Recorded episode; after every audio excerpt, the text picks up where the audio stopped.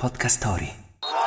Ci fu un tempo in cui al fischio finale delle partite si correva a controllare la schedina del Totocalcio. Quel tempo ebbe inizio il 5 maggio 1946. Wake up! Wake up! La tua sveglia quotidiana. Una storia, un avvenimento per farti iniziare la giornata con il piede giusto. Wake up! Wake up!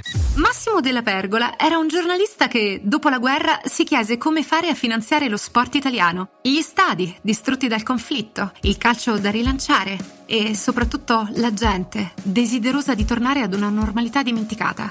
Della Pergola, insieme ad altri colleghi, ideò e costituì la Sisal, che un paio d'anni dopo divenne Totocalcio.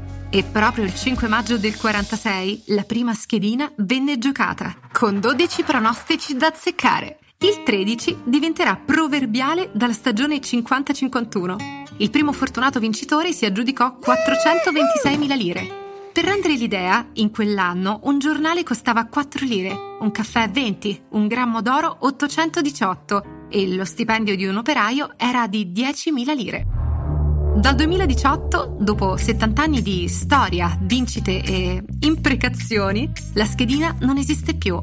Resta però il ricordo nei nostalgici di attese e speranze, quasi sempre finite in una pioggia di coriandoli colorati. La frase del giorno. La vita è un gioco d'azzardo, terribilmente rischioso. Fosse una scommessa, non l'accetteresti. Tom Stoppard.